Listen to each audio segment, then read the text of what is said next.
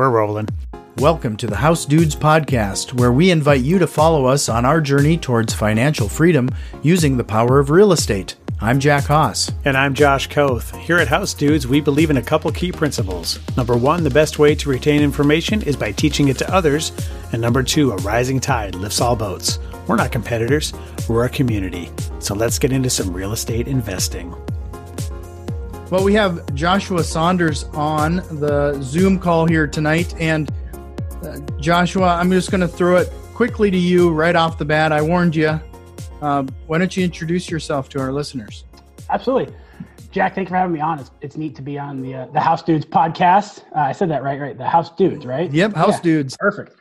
And um, you know, come and talk just about real estate investing and why, as an advisor, I think that's super important um, as a you know really a diversified part of every portfolio.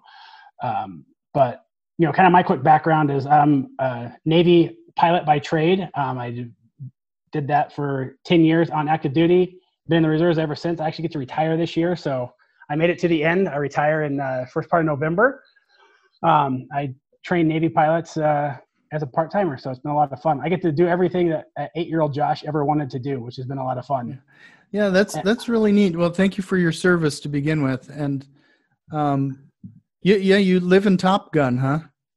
I kind of did. Yeah, I've gotten to do. Yeah, roller coasters aren't much fun for me. If we, if yeah, seeing my kids go on roller coasters is a lot of fun. Yeah, for me, it's not that exciting. It's kind of like doing it like uh, like everyday stuff. But I've, I've been super blessed um, just to kind of get where I at. And um, you know, after I got off active duty, stayed in the reserves, I kind of went into the money management business, and I've kind of been through the whole gambit of it. I've had some successes and failures. You know, I started a hedge fund back in 2009, so the worst day you could have ever started a hedge fund in the history of the world, probably maybe until two weeks ago. Mm-hmm. Um, and I've been in the you know commodity and business, commodity and futures, and I really wanted to uh, be a financial advisor. So I started to look at you know what kind of advice do people give and what kind of advice does wall street give and as we've seen in the last couple of weeks it was really what was great advice in january is really really bad advice today or has performed poorly if that makes right. sense yeah and things move and change and um, I, like we were talking about before i, I kind of joke that i'm the worst financial advisor ever because i don't love always pushing the products that i sell mm-hmm. i really recommend that clients should have a really good real estate portfolio. They should have some really good tax strategies inside that real estate portfolio and mix it in with the things that they, that they do. Um, so I'm excited to kind of dive into the, the tax side of real estate investing and how that you know can affect some outcomes down the road. Yeah, well let's let's dive right in then. You know, uh, we we do get a little deferred tax break here now because of the whole coronavirus thing that's going on, but um, you were talking about some uh, pretty significant changes that, uh, for example, uh, something w- when it came to the real estate. Um, yeah, so so a big one that's happened as of recently is you know before the Secure Act got passed in the in the pre the would be the Trump tax cuts, you kind of had um, the fifty percent de- depreciation that you got to accelerate. Well, it got fixed just when they passed the tax cut, so now it's hundred percent depreciation. So there's some opportunities this year for some investors if you're on the real estate side to write down a whole bunch of depreciation. You can actually go back two years. Don't quote me on that. I think two or three years. And so you can bring all that depreciation forward 100%. And you know, if you if you made some capital improvements, you can depreciate all that stuff today. Show very very very low income for 2020. Mm-hmm. Um, and the cool thing there is now you're you you guys talk about investing using IRA money to uh, invest, right? Right. Well, great. Why don't we do a conversion on some of those assets and convert that to a Roth, right? You're showing zero income this year, so let's man, let's pay that. Let's pay those taxes. You know, low, that super low tax rate, right? So if you're showing zero income this year, or you know, theoretically right. you're showing zero income, let's bring that tax bracket down from 22 to 12 or to you know to seven or five. Pay that stupid that small tax and then go turn right back around and invest. Net net, you're well ahead, right? So you'll never right. pay a dollar on that investment for the next, you know, 20, 30, 40 years, depending on your age, right? Mm-hmm. The other thing to, to take, uh, be considerate of is how's that money going to come out when you have to start taking RMDs and how you're going to push that, those dollars out. But as we like to say that sometimes that's future you problems. It's not future. It's not now, now you problems. Right. Right. right. Um, but no, I just think that's a huge benefit for people to be able to, you know, take those dollars and, and play the tax game, right? You should be calling your CPA now. We're in, we're in chaos time, but mm-hmm. if you want to be on the offensive, go on the offensive now. Call your CPA. Be like, hey, how do how do I make this benefit me today? The the rules changed. Let's go to work. Right.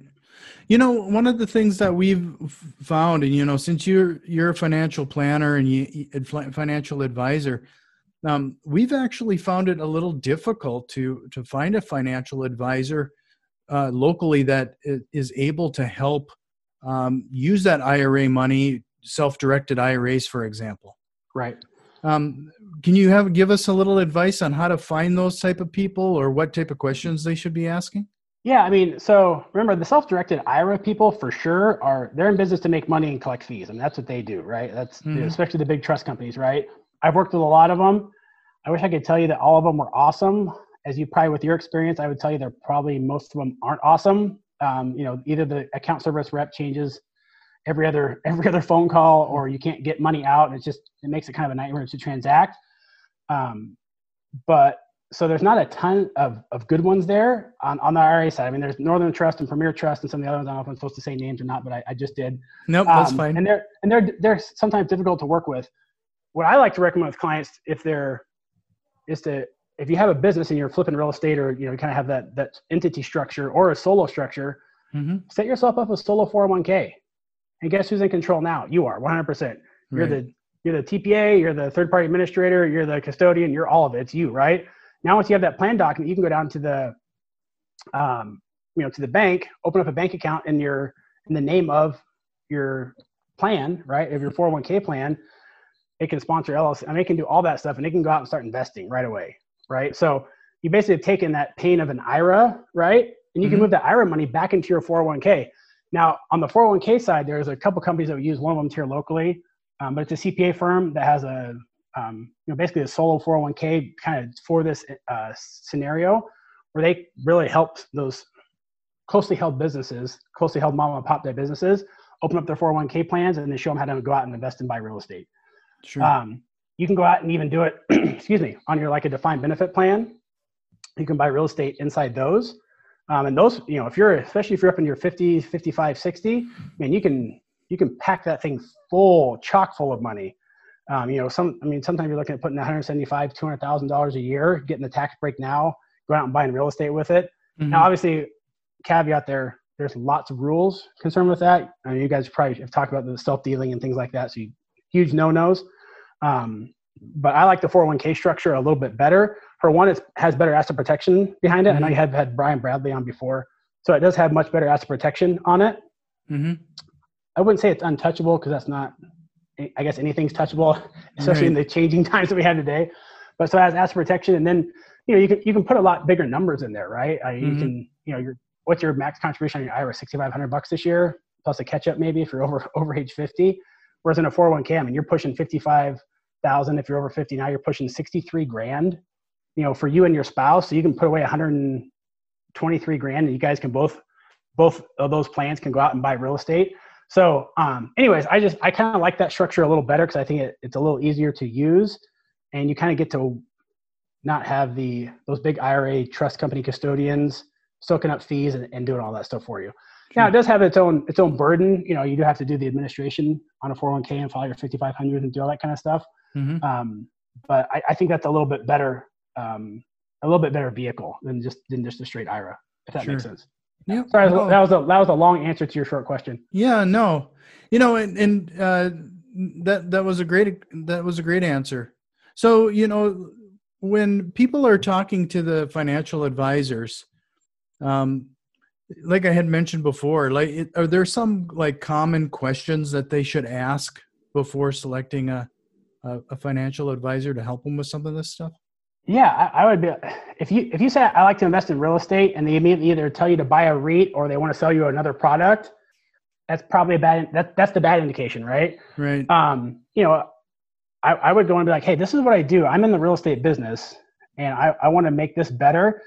The other the other flip side, know is a lot of time real estate people, because I've worked with them before, they kind of want to be the do-it-yourselfers and don't want to pay anybody anything. Mm. And so you can't go into somebody and try and get expert advice and then not want to pay them either, right? That's kind yeah, of like a yeah kind of like that two-edged sword, right? So, um, you know, we usually either charge clients just a flat fee, or you know, I'll I'll pass them off to the right person to make sure you know we have referral relationships with some of these great CPAs and some of these other custodians, so we can pass those that off, and you know, they refer clients back to us at some point.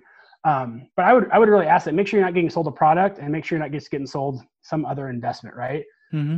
A financial advisor should really be helping you get to where you want to be and how you do it, right? They're they should be guiding you, helping you get to where you want to go, not putting a block and making you go a different way. Does that kind Sure. of make sense? Yeah, no, it does So make sense. That's kind of that's kind of how I, I vet people is hey, are you are you helping me get to where I want to be and giving me good advice, or are you just trying to sell me something? Sure. And if you work for some of the big, I I guess I won't name names, but if you're working for some of the big wirehouses and some of the big institutional investment advisory firms, you're going to get sold a product. And they're they're always going to be almost fighting you on the real estate investment stuff instead of being that guide along to help you. Hey, how do we take those awesome profits that you're making on your real estate side, win with win on the tax side, and then turn around and go back and invest it? And that should be that good symbiotic relationship. Right.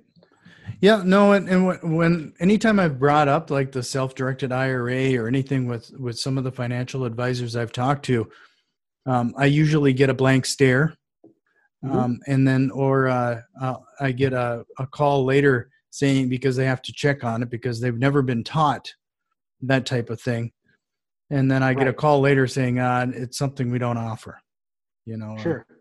So Right. And the reason they don't offer is because they don't get paid on it, right? I mean, let's just be honest. I mean, people don't want to do things and do work they're not going to get paid on. well, But yeah. I still think it's I still think it's a good idea to have that kind of in your um, you know, kind of in your in your hip pocket for the clients that are doing it and let them go invest. Right. So Right.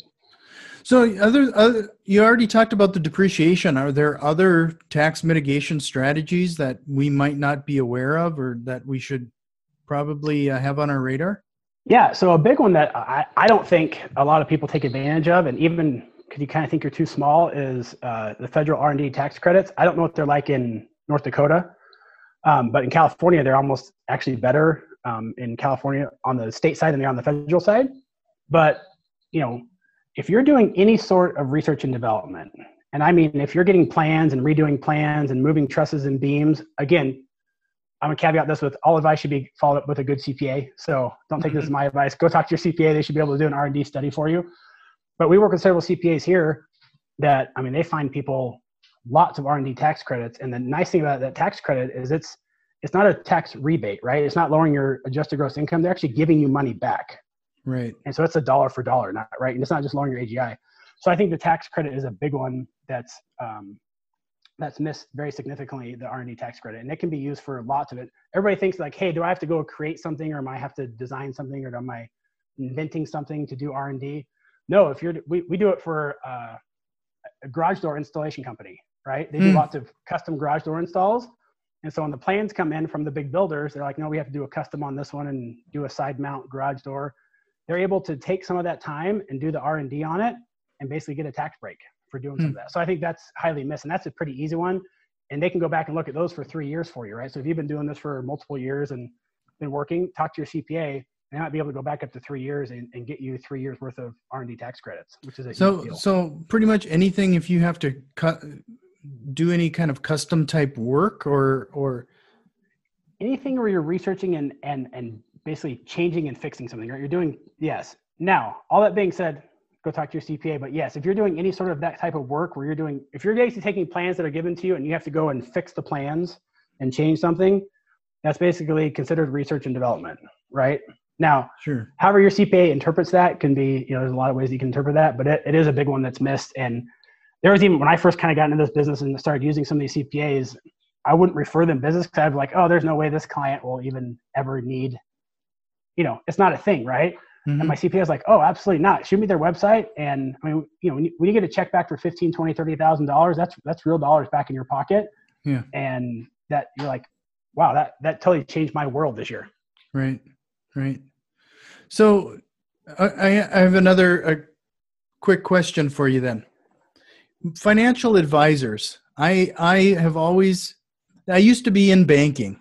I, Yeah. I used to work at a very large, you know, behind the scenes credit card underwriting kind of a evil Company. corporations evil big evil corporation. but but every person who's in some sort of financial job is it's pretty much an accidental occupation. right You know, you, you probably didn't wake up when you were a teenager and said, I'm going to be a financial advisor. when you got So- in how did you land into this type of job and and what surprises have you like myths that you you've un- uncovered that you just misinterpreted or you didn't expect Yeah, well, if, so the reason I like the finance business is probably one, some of the reasons you probably like real estate. It's one of the few businesses where you have a really huge upside with very minimal overhead and employees. mm-hmm. If you ever, I, I know I have buddies that run companies and things like that, and you know what the number one headache always is, right? It's employees, always. Yep. I'm not saying employees are bad; they're just they're expensive, and they you become a people manager, and so that's Right. that's one of the reasons I got drawn to the financial business. I mean, you can basically have unlimited upside with two, three, five employees um, and do that. So I like that. I also I love helping people, right? Loving giving giving good advice and kind of showing people how to walk down a successful path. You know, we always start with our clients if if you can't if you can't spend less than you make, I really can't help you, right? Mm-hmm. Because the best investment in the world you can't buy anyways because you're in debt. Right Um, not that debt is terrible. I know there's some financial gurus out there that say debt is bad, and that's a whole other conversation. But I just really love helping people and putting people in, in contact with the right people. I'm kind of the ultimate connector, and that's really what I like. And I feel like that's a, as an advisor, that's almost more important than picking the right stocks and bonds, right? right that the importance of that has come down pretty significantly um, over the last decade. You know, it used to be everybody had proprietary funds, and I could go get something from Goldman Sachs that you couldn't get, or you know, whoever my private banker was. Those days are gone, right? The internet changed all of that. It totally commoditized the investment field. Um, so helping people make better decisions and, and finding these loopholes and, and tax strategies and and how to plan better has become kind of the, the new normal. I think is more valuable than again telling you which bond to pick right, right? Or which stock to pick. So, so if you ask me, should I have bought an Apple, uh, you know, five years ago, I would probably say yes because it was cheaper than it is today. So, yeah, there's a good stock pick. so now that you've been doing this for a while what what surprised you the most being a financial advisor yeah, uh, this is, I kid you not, getting people to take profits. Hmm. It's the weirdest thing ever. People will, I don't know if the psychology behind this, I, I kind of understand, but it's kind of hard to understand. Is that when things are good, nobody wants to quit. And I'll, I'll give you a perfect example. Um, we had a commodity trading advisor back in 2011 that was just killing it in the gold market. I mean, they doubled twice, right? On when gold, remember when gold took that big surge from like, I don't know, like Sure. 800 bucks an ounce up to like almost 2000? mm-hmm. these guys absolutely uh, killed it. Well, we had clients that were picking up the phone and calling and being like, hey, you should now play with house money. Can I please send you a check for $75,000 that you can go do whatever the freaking heck you want with? And they would, they're like, nope, it's going to double again. And I'm like, it's not going to double again, man. That's not how, I don't know if you know how statistics and math works, but it's not going to. Mm-hmm. Or at least take half it off and let it, the other part double. That's fine too. right So that's been the weird thing. And again, back November, October, November, December last year, like we're going to election year. There's lots of economic macro level uncertainty in the world. We should probably rebalance portfolios and get, you know, a little more conservative. Nope. This thing's going to the moon, you know, President Trump or whoever, whoever you're, whichever side of the aisle you're on, it's going up. We're never going to stop. And it, it always stops. The music always stops playing. It has every seven to 10 years since the gold rush right here in California. mm-hmm. And so that's been a really weird thing of getting people to actually go take your profits, play with house money, you know, and it's been a very, very weird thing. And you might have seen that some in your real estate portfolio, but you know, people always just think that the doubled once is going to do it again. It's like that lottery mentality. right And that's been a very odd thing for me to be like, just let me send you a check. Nope, I don't want you to send me a check. So it's kind of a Hmm. funny, a funny Sure. uh, dichotomy basically in the market. Because when it's down, it's easier. People are like, oh, it's down. Everybody else is down, so I'm fine. I'm okay with that. It's basically easier to get people to be calm when it's down than to sell when it's up, which is the exact opposite of what you want to do in investing, right? mm-hmm. Buy low, sell high. right But our psychology always wants to buy when everything's good. When Jim Cramer's on TV and going, everything's great, and we're going to go to the moon, and the Dow's going to be at seventy-five thousand. Yeah. yeah Well, that's just not how it works. You need to. You should be selling into that and buying in weakness. And people Right. just it's hard for them to do that. Well, you know that that brings up a good point. You know, a lot of people uh, panic sell. The the whole Correct. thing that are going on right now is a great example. The Dow and everything drops like a rock. This was probably the time to be buying what you can. Correct. And we had lots of conversations with those of clients. Sorry, I sorry. No problem. So, uh, with that being said, what else have you? Uh, what are you seeing with some of your real estate investors? Like uh, some of the things that have surprised you, or uh, you, we've already covered a couple things that they might be missing: the R and D and the depreciation. But Right. are there other things like things that have surprised you when you're dealing with real estate investors? Um, I would say for the novice, the rookie real estate investors, you know, they always think that, hey, I'm, I'm going to buy this house, you know, cash flowing property, and then I just get to let it do its thing and I disappear, right? I, Mm-hmm. I just get a check in the mail every month and everything's fine. And I always try and use the analogy. Let's, let's say, hey, if you bought a $500,000 business and it was paying you, you know, 25, 30,000 a month, depending whatever the rents are, right? They're a little higher in California, I think, than they are in North Dakota, but you know, Yeah. that's about, you know, you're getting 2000 a month. How much work would you need to do to generate that revenue? Right. Does that kind of make sense? Yep. So if people, so if you think you're just going to sit there and collect rents and it's never going to, nothing's ever going to break, the tenants aren't ever going to complain, the water heater's never going to go out, you probably shouldn't be investing in real estate. Or you need to recalibrate and be like, hey, if you want those dollars, you need to do the work. Mm-hmm. There's a massive amount of work involved in being a successful real estate investor. There's no way to not do that. And so, you know, kind of basically re-educating them of real estate has a lot of huge benefits and there's tax benefits and you can start to run, you know, bills through your business and, you know, start to take some of those advantages. Mm-hmm. Um, but you got to run it like a business. It's not just a magic money machine. Right. Yeah. Right. And I, I just, it's a very weird for people when they think that I just buy this house and it just makes me money. And it's not, it's not true at all. So I, I like to dispel that myth early on of like, hey, if you, if you have a million dollar real estate portfolio, I mean, go out and try and buy a million dollar business that cash flows $100,000 a year. That's a, that's a hard business to find. I mean, that's a successful business to go out and try and buy that. And that's what you own in real estate. So you have to look at it on those, basically do that like kind comparison, right? Those apple to apple comparison, be like, how much work do I need to generate that money? And don't be afraid to do the work or be surprised when that work Sure. comes around. Sure. Yeah. So, well, you know, I'm going to change the conversation on you a little bit Sure, because I'm I'm I'm always curious about um, being a financial advisor. I'm going to guess that there, at least early on, uh, there's a lot of cold calling and there's a lot of getting your mindset right and and getting things, getting yourself motivated. What do you do to? Uh, yeah, I mean, you're a pretty chipper guy. I mean, we're sitting here talking about this stuff, and you've had a smile on your face the entire time. Like, what do you what do you do to maintain that motivation? Um, because I mean, that, that's that's one of the things when it comes to real estate. I mean, it is a big part is lead generation and and staying in front of it and finding that motivation. So, what do you do to to stay motivated?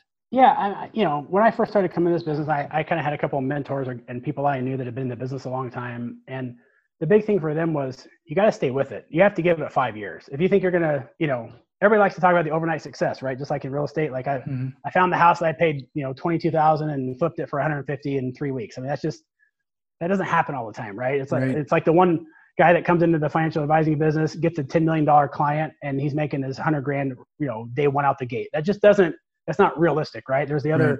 10,000 people that basically leave the business because they just can't make it. So they were like, hey, give yourself that five year horizon. Um, and the first two to three, I mean, it's a grind. I mean, you just got to go after it and go after it and go after it and keep going after it. And there's going to be days when I should quit. This is not working, you know, as the bank account's dwindling or whatever, it's just not going to work. Um, and then you get those little victories and the victories start to build.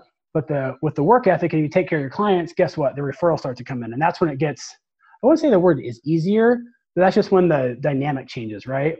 You, Right. Every once in a while you get somebody calls you and that the phone is like, hey, I have this, I have a client or I would like a referral or here you, and you're like, oh, this does work. And it, it did. It took about five years of, of, you know, the grind to get, you know, comfortable. And we're like, okay, I, this is, this is going to work now. Now, obviously the dynamics of the financial advising world has changed pretty significantly also. Mhm. There's been fee compression and things like that. So, you know, you kind of have to work a little harder to make the same amount of money you were probably making, you know, 10 years ago. Right. Um, but you got to just stay motivated and keep going and give yourself that realistic timeline, right? Like if you know you can't make it that five years, you either got to work that much harder or go get a corporate job, you know, you know, Right. polish right. up the old resume and get ready to go work somewhere else. And so that's Sure. you know that's just give yourself those realistic expectations. I think Right. is the better is it takes that pressure off of you to know that if, if you're failing, you're not really failing. You're kind of just in the mean, right? You're kind of just Mhm. normal. Sure. Um, and don't look at those kind of pie in the sky numbers and be like, oh, hey, that you know I'm going to hit it tomorrow because you're not going to. Sure. So I know that uh, you have a podcast as well, right? We do, yeah. Um, it's called the Wealth Preservation Podcast, um, and it, it's kind of it's kind of cool because we get to talk to some really neat. We talk to uh, mostly entrepreneurs, right, and people that have made it, and how did they make it, and they do interesting stuff. It's always it, it always interests me to figure out how do people make money, right? I mean, you do it in real estate, you find these really niche people that you're like, I didn't even know that was a thing, and you're Mhm. killing it at it. That's amazing, right? And once you start talking, like, oh, that really makes sense. Um, just with that bent on um, what, what's your success stories and then kind of what, what were your failures and then what do you do now to succeed and we talk some about some employees and then how do we just kind of protect that because you know businesses and economy cycle again like we've seen over the last last six weeks. And you know how do you adapt and change to that? What was a great idea you know five years ago might be the worst idea today you know? I would say if you're in the medical equipment making uh, business you probably are hitting a gold mine right now right? Especially if you're making n95 masks. Um, so and just keeping that pressure on yeah, keeping that push on and, and at figuring out how they did it and then bringing those stories to people. And then we also interview the advisors or people that that we talk to and we have questions that we don't know about right? I mean, sure. I'll be the first person to admit i don't i actually know very little but i do know a whole bunch of smart people and we have a great working relationship. So if i run into a problem or i have a question or something like that i can shoot them an email and they're going to they're to get back to me like oh this is how i'd solve that problem. This is how i would do it. Or if they don't know they're going to send me the right person to talk to. I think that becomes a really valuable thing um, just for listeners to how do you solve complex problems? Because everybody likes to give like one dimensional fixes to complex solutions. And that, I don't think, I don't believe that works. Sure. So where do they find your podcast again? Yeah, it's uh, wealthpreservationpodcast.com. Uh, we're on uh, IT, uh, Apple Podcast. Sorry, I keep wanting to call it iTunes Podcast. Apple Podcast and Spotify. And then we also record them video wise and they're up on YouTube also. Sure. So um, if you want to watch the videos, uh, hop on and log on. So I know our, our kind of uh, conversation kind of took uh, different turns here, but was there a question that you wished I would have asked you tonight? Um, go get a good CPA. If there's one place you don't want to scrimp in your business, uh, basically the question would be like, who, who, who do you go to for advice? Go find a good aggressive CPA. And I'm gonna I'm gonna kind of caveat that with, if your CPA only talks to you between January and April 15th tax deadline, you have a bad CPA hmm you should be doing tax planning the year prior in September, October, November, and figuring out stuff because once that January 31st deadline passes, you have zero opportunity to fix anything. Sure. And all that all that non-aggressive CPA does is reports damage to you.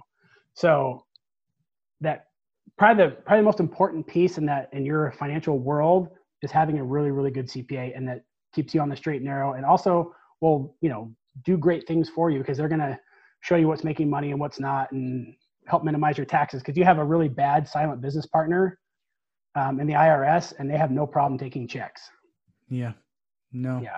So Yeah, you know that's that's interesting. You bring up the CPA because uh, that's another thing that w- we frankly have struggled finding a uh, CPA that actually actually can act a bit like a consultant, as Mhm. much of as you know, actually being that trusted advisor.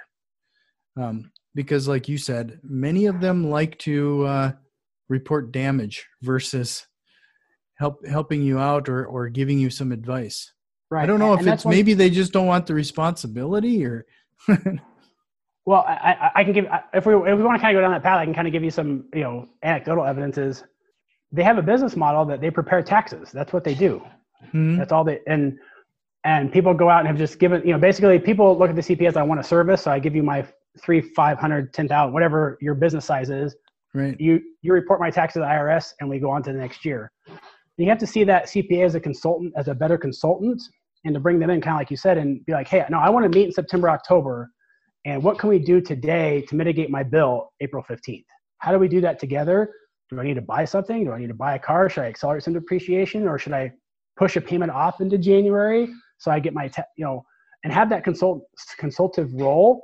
Um, but the problem is the CPAs, they're uh, their business is dying on the lower end, right? I mean, trust me, TurboTax and H&R Block on the bottom side are trying to eat that lower end, that sub $500 tax preparer for lunch all day long.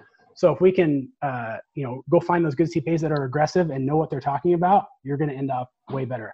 If anybody needs a couple referrals, there's a couple great ones out here in California that we use. They can work all over the country. They're super awesome.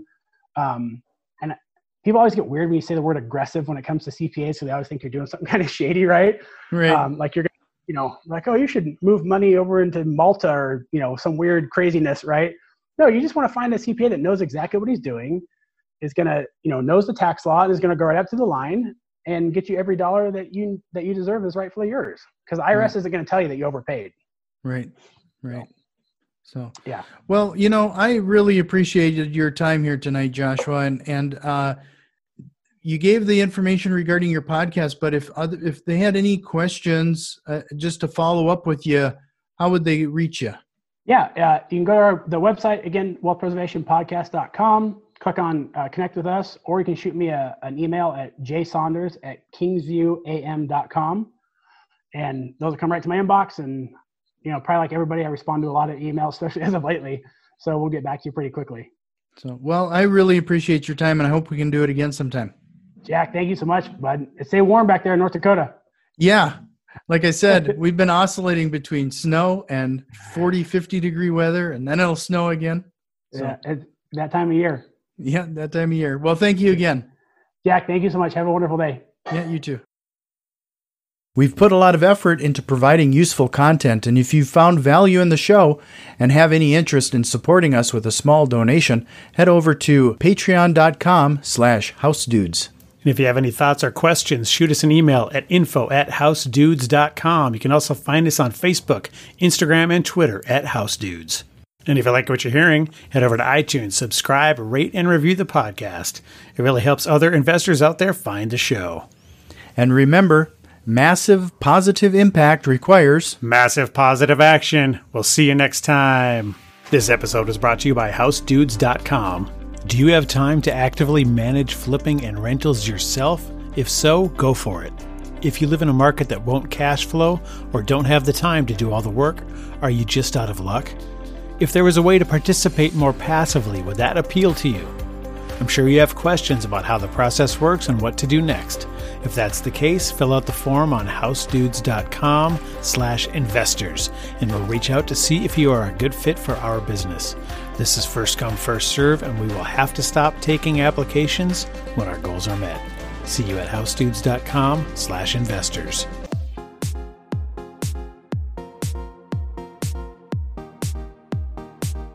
Tell a man what to do with his money, but if you ain't investing in property, then you're dumber than a dummy.